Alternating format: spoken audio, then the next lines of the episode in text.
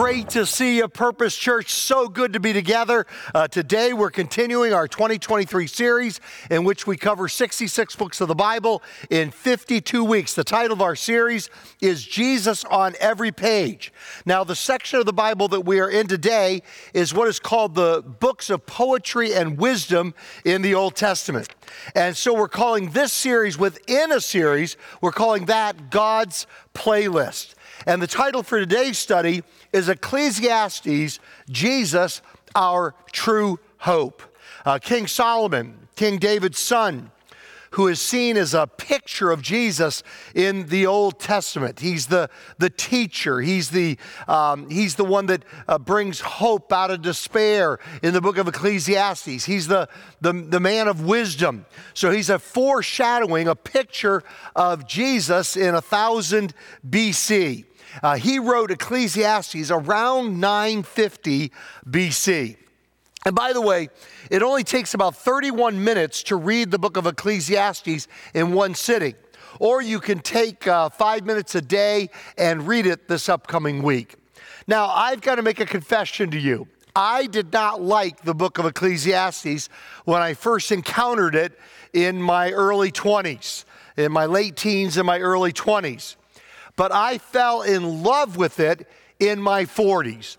Didn't like it in my 20s. Fell in love with it in my 40s. It's basically a book about how to get through a midlife crisis. That's basically what it is. It's a midlife crisis book.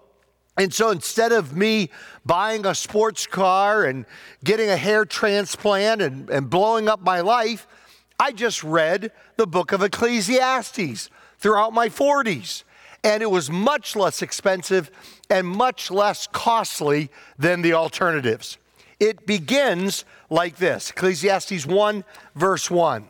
The words of the teacher, son of David, king in Jerusalem. Meaningless, meaningless, says the teacher. Utterly meaningless. Everything is meaningless. What do people gain from all their labors at which they toil under the sun? Now, Solomon was a very unique guy. Dr. Ben Carson, when he was the secretary of the HUD department, he had been a world-renowned brain surgeon doing all kinds of cutting-edge surgeries, particularly with regard to children. And he went on to be the secretary of the HUD department, and my daughter Abby worked for him there. She was in charge of all the congressional affairs and liaison between the HUD department and the House of Representatives and the Senate as well, the Congress. And she loved working for Dr. Ben Carson because she said about him, he was always the smartest guy in the room and the nicest guy in the room. Isn't that a great combination? Whenever he walked in the room, he was the smartest guy in the room, and he was also the nicest guy in the room. Now, Solomon was always the smartest guy in the room. He was the richest guy in the room. He was the most educated guy in the room. He was probably the best-looking guy in the room and the most powerful guy in the room. He did it all. He built it all. He experienced it all. He learned it all. He enjoyed it all. He tried it all. He spent it all. He achieved it all. And he partied like there was no tomorrow. He partied like there was no tomorrow. And yet he still wasn't satisfied. By the way, I tried partying like there was no tomorrow last week at my granddaughter's 13th birthday party, but it didn't turn out so well. Let's watch this together. You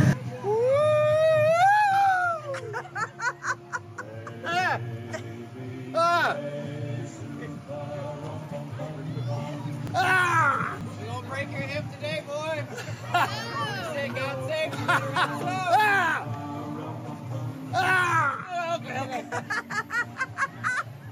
I think I should quit while my head. You're making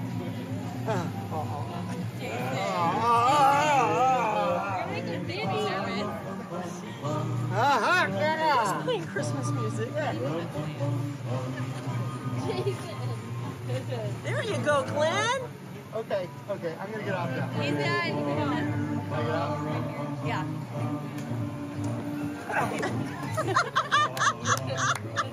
So the one laughing so hard in the background, that's my wife. That would be my wife, Kimberly. So Solomon did it all.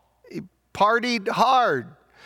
He did it all, built it all, learned it all, experienced it all. And yet it still didn't satisfy him. And so Solomon came to this conclusion, two principles from the book of Ecclesiastes. Number one, if there is nothing but nothing under the sun, our only hope must be above it. And number two, if a man who had everything, investigated everything visible, and found nothing of value, then the one thing he needed must have been invisible. And here's the good news he concludes with by the end of the book. First of all, eternity remains. Even though the stuff of this life fades, eternity remains. Ecclesiastes 3, verse 11. He has made everything beautiful at its time. When you place your life under the control of God, follow after Jesus Christ, let him write your story. He makes everything beautiful in its time. He also has set eternity in the human heart. There's a reason why the stuff of this life doesn't satisfy you, because you weren't made for this life. You were made for eternity. And so it's only going to be eternal things that will ultimately satisfy you. So eternity remains. Then he concluded that obedience satisfies. He says at the last chapter of the book, chapter 12, verse 13, now all has been heard. Here is the conclusion of the matter. Fear God and keep his commandments, for this is the duty of all mankind. And so the good news is that even though this life doesn't remain, eternity remains. Even though this life doesn't satisfy, obedience satisfies. And even though people will not remember you, God remembers you. Last verse of Ecclesiastes goes like this. For God will bring every deed into judgment, including every hidden thing, whether it is good, or evil. Now, we tend to emphasize being afraid of the wrong in our life being judged by God. And yes, we should be, and that's why we need Christ. But remember, he's also watching the good, and he's going to reward that. And even if other people don't thank you, even if other people don't appreciate you, even if other people don't remember you, God sees everything you do. Every act of obedience, every following after, every act of service, every act of love, he remembers it, and he's going to reward you for it in the end. Now, probably the most familiar passage in the book of Ecclesiastes for my generation is Ecclesiastes 3, verses 1 through 8. Because the reason it's so well known to our generation is because the number one song in the nation in October 1965 by the Los Angeles rock band, The Birds, they basically just sang these verses, Ecclesiastes 3, verses 1 through 8. There is a time for everything and a season for every activity under the heavens, a time to be born and a time to die, a time to plant and a time to uproot, a time to kill and a time to heal, a time to tear down and a time to build, a time to weep and a time to laugh, a time to mourn and a time to dance, a time to scatter stones and a time to gather them, a time to embrace and a time to refrain from embracing. You know, let's go back to that for just a moment. Here we have it 3,000 years ago, a prophecy of the COVID pandemic. There is a time to embrace and a time to refrain from embracing. Now, verse 6, a time to search and a time to give up. Oh, my goodness. How many times do I lose my glasses? How many times do I lose my cell phone? There's a time to search, and then there's a time to just give up, a time to keep and a time to throw away. I think Solomon was talking about my closet when he said a time to keep and a time to throw away, a time to tear and a time to mend, a time to be silent and a time to speak, a time to love and a time to hate, a time for war and a time for peace. Now, here, I'm going to do a little church family talk within my message.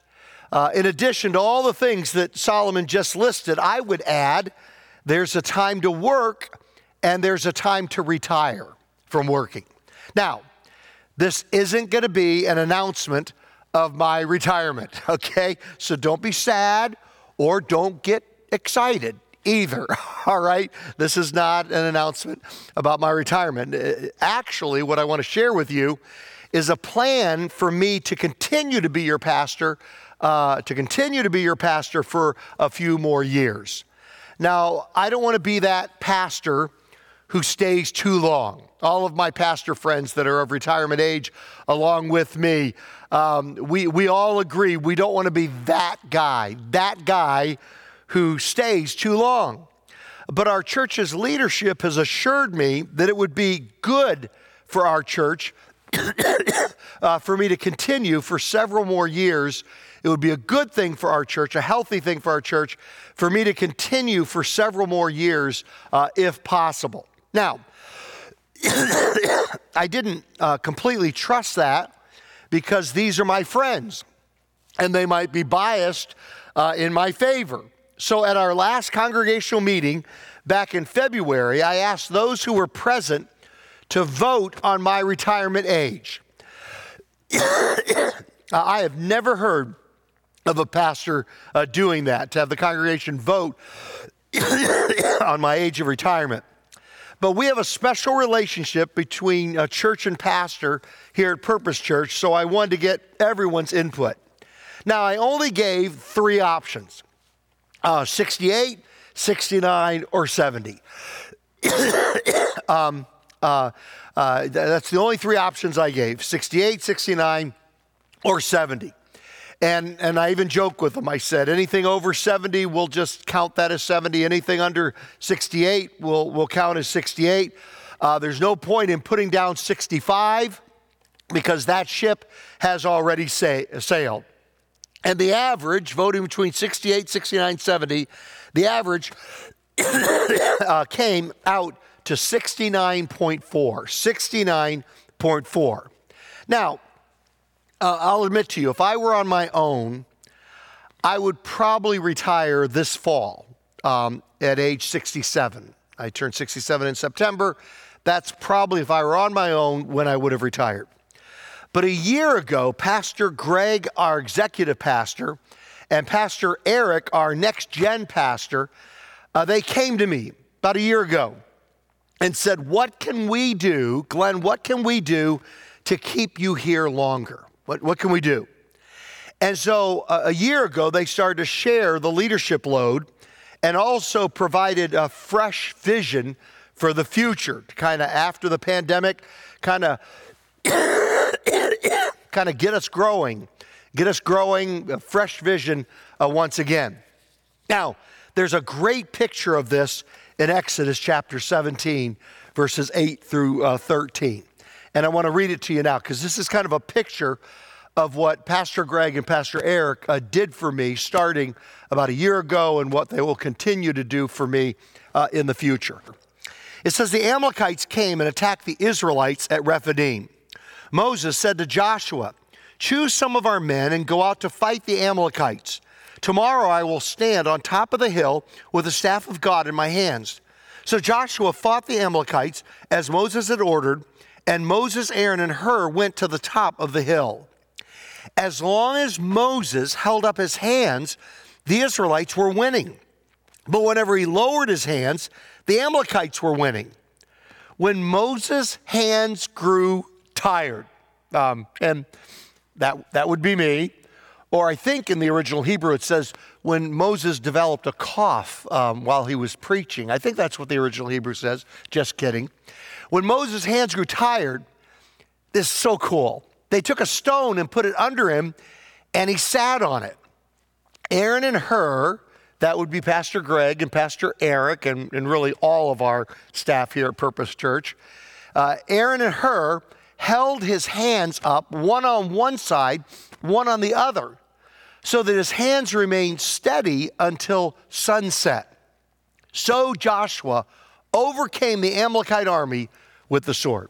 So as it was beneficial for Moses to still be there lifting his hands, it gave the Israelites victory. But when his hands were too tired to hold up anymore, a couple of his others came along with him, Aaron and Hur, and held the hands up so that they could have victory in the nation of Israel. Now, that's what we've really seen happen just within this past year.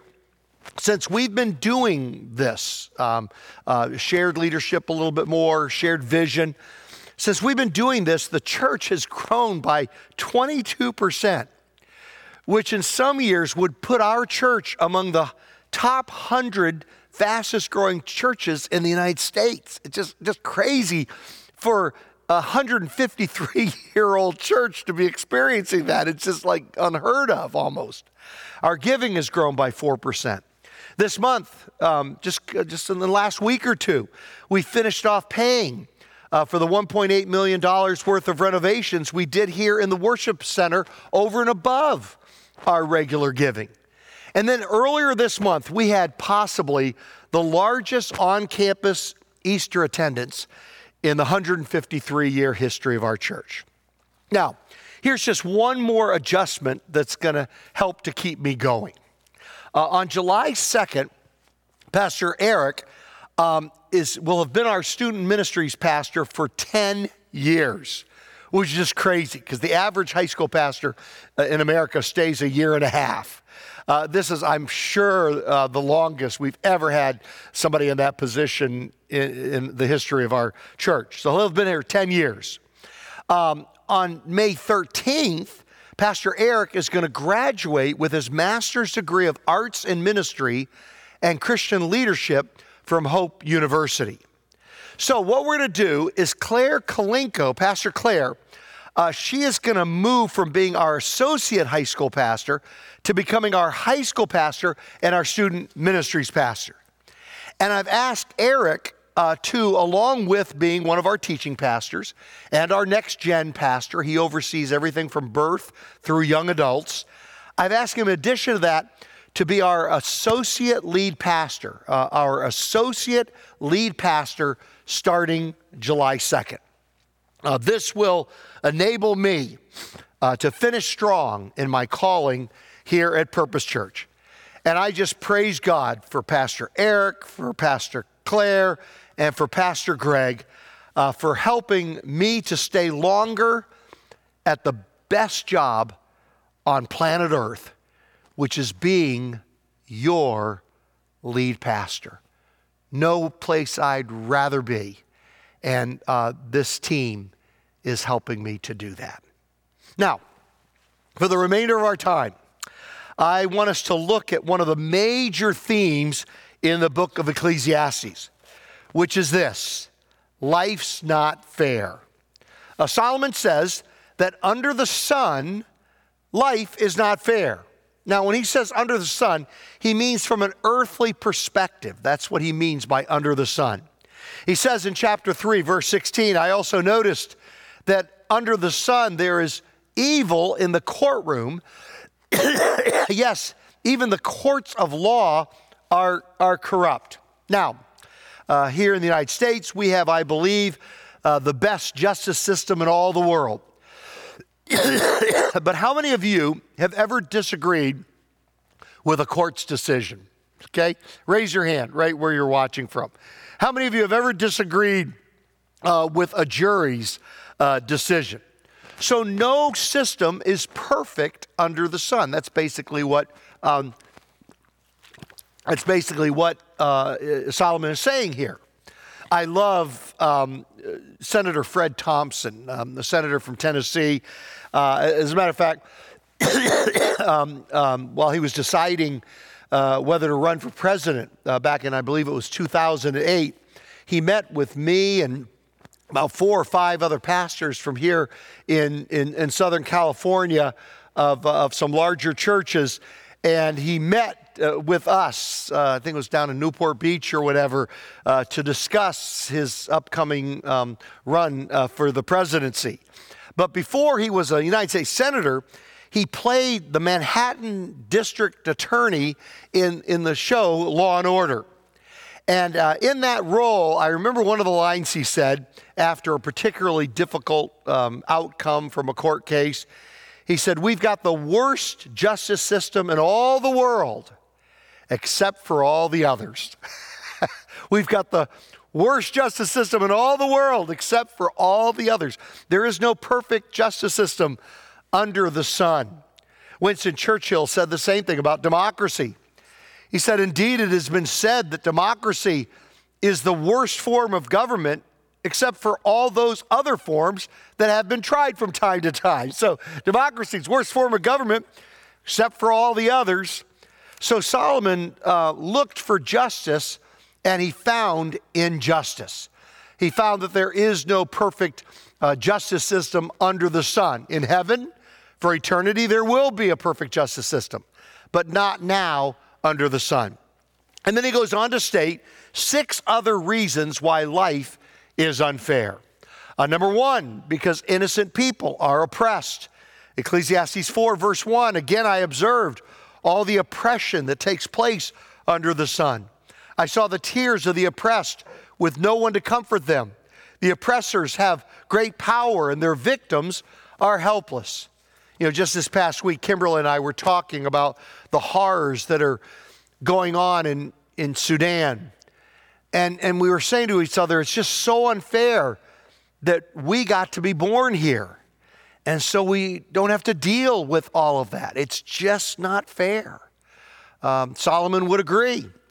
He says in chapter 5, verses 8 and 9, "Don't be surprised if you see a poor person being oppressed by the powerful, and if justice is being miscarried throughout the land.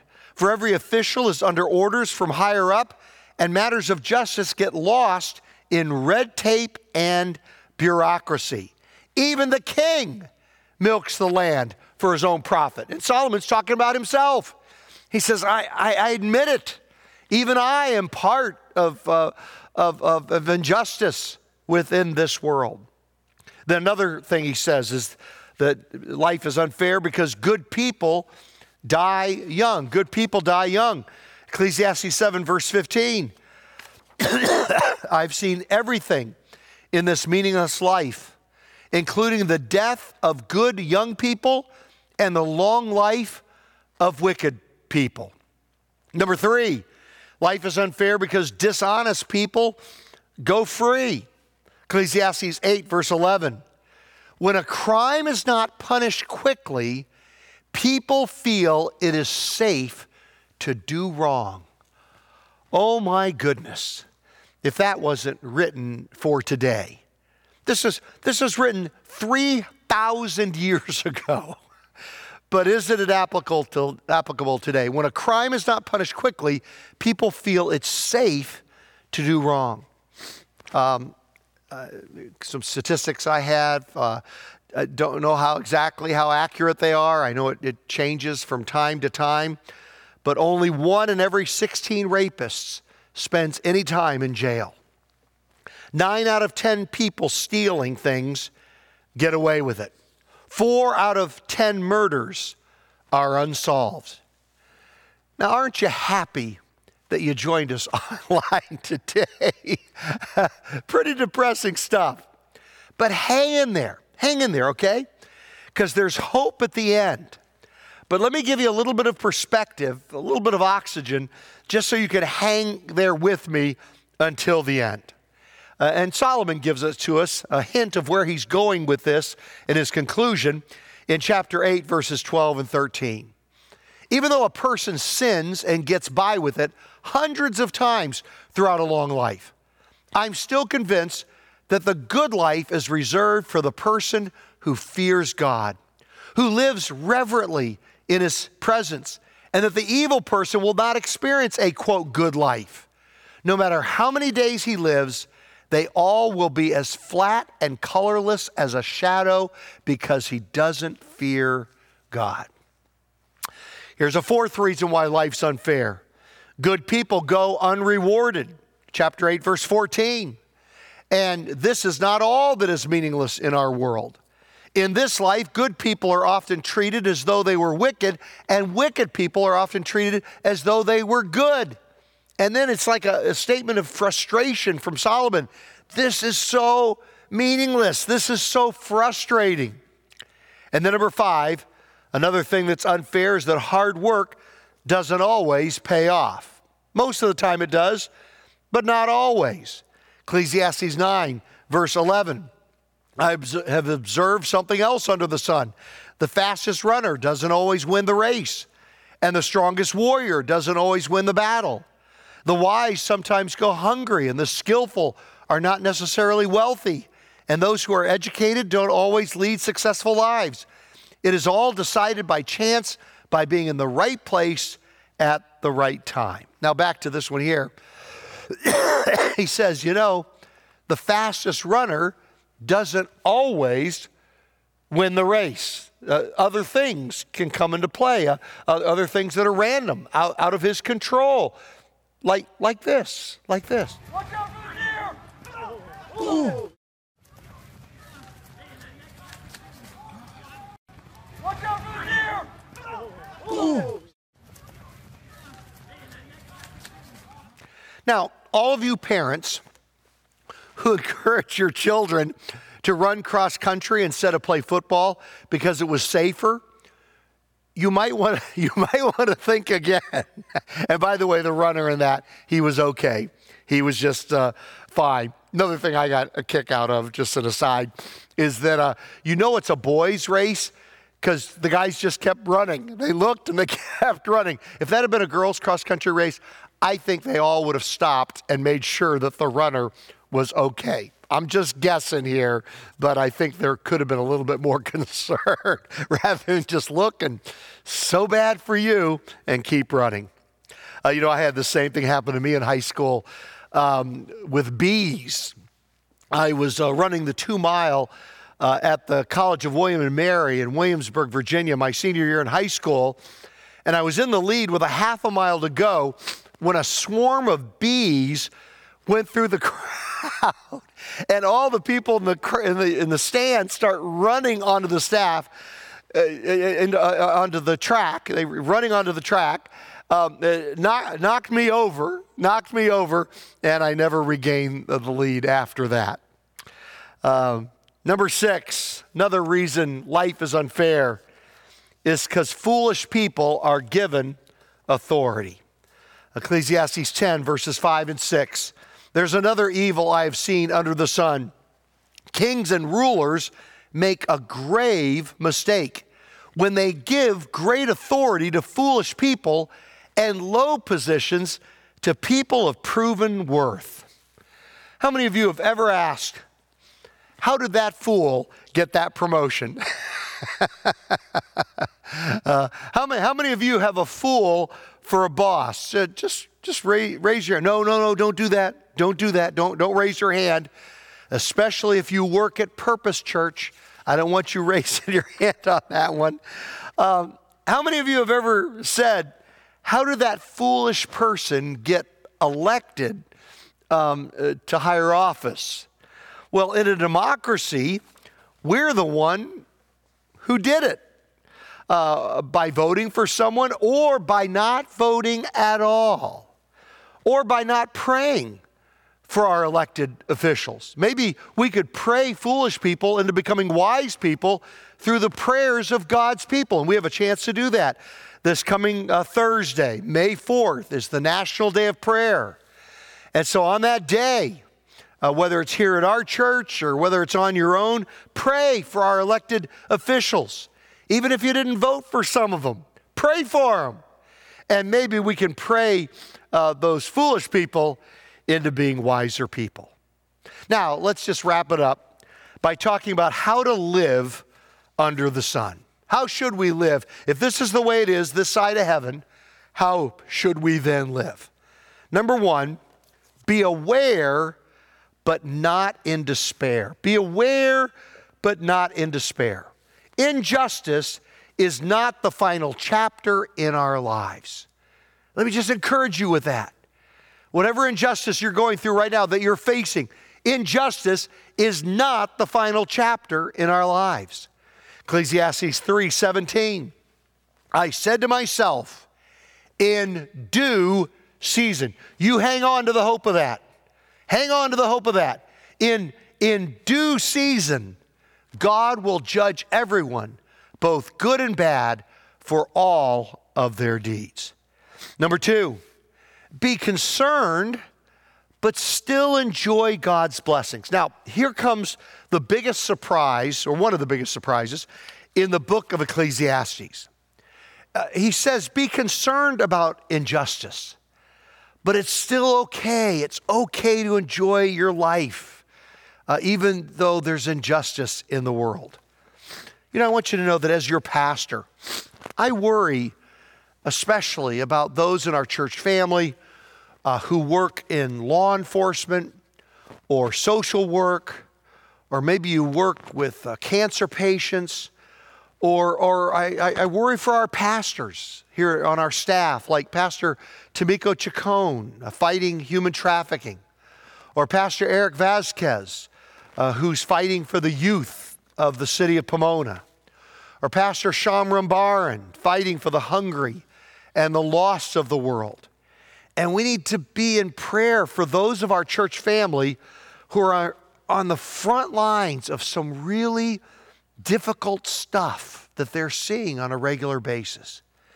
But here is Solomon's advice, not just for them, but for all of us. And it's in chapter 8, verse 15. So I recommend having fun. What? Where did that come from? Donnie Downer, Sad Solomon, has something happy to say. I recommend having fun because there's nothing better for people in this world than to eat, drink, and enjoy life.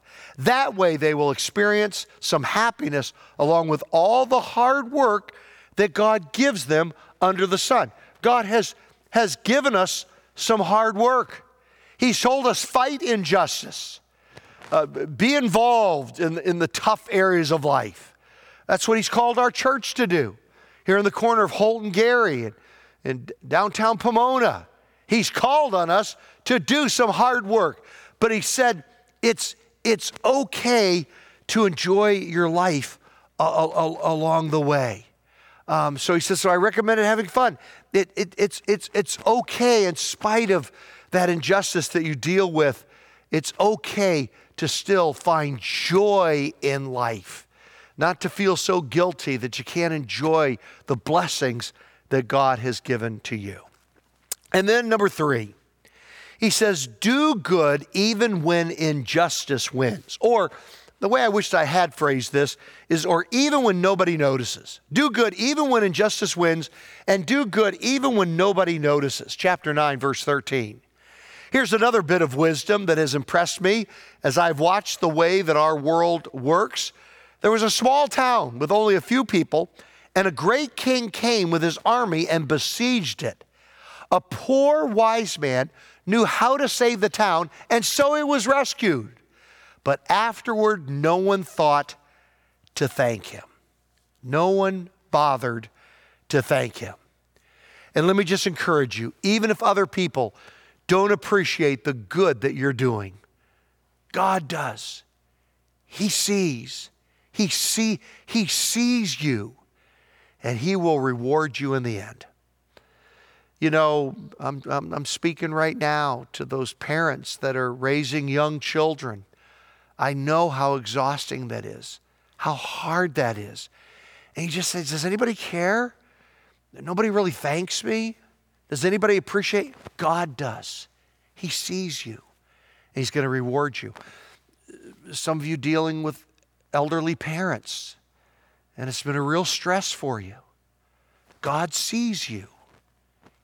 He sees you, and he's going to reward you. Some of you are what we call the sandwich generation, where you have challenges both from your children and with your parents, and you're trying to meet the needs of both. I know it's hard, and you think that nobody notices, no one thanks you, but God sees you, and he will reward you someday. And then number four, be angry. but don't forget your own sin.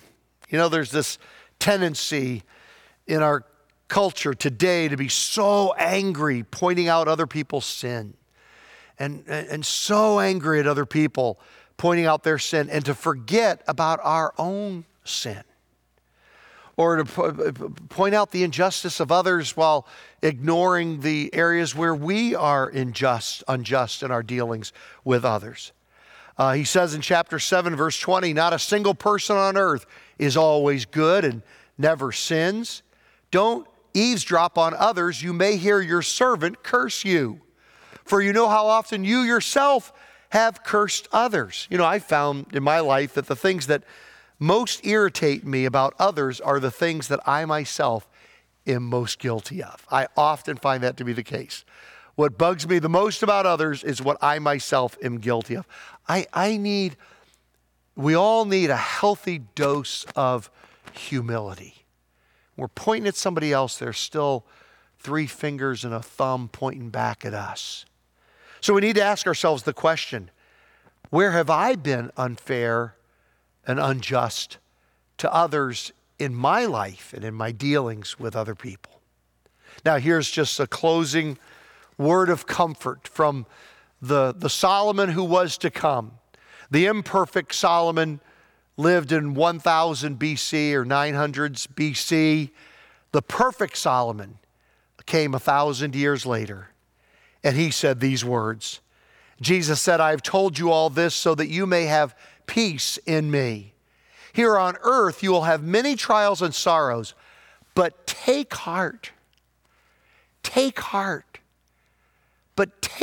Maybe the whole reason you watched today was to hear those three words from Jesus. But take heart, Jesus says, because I have overcome the world.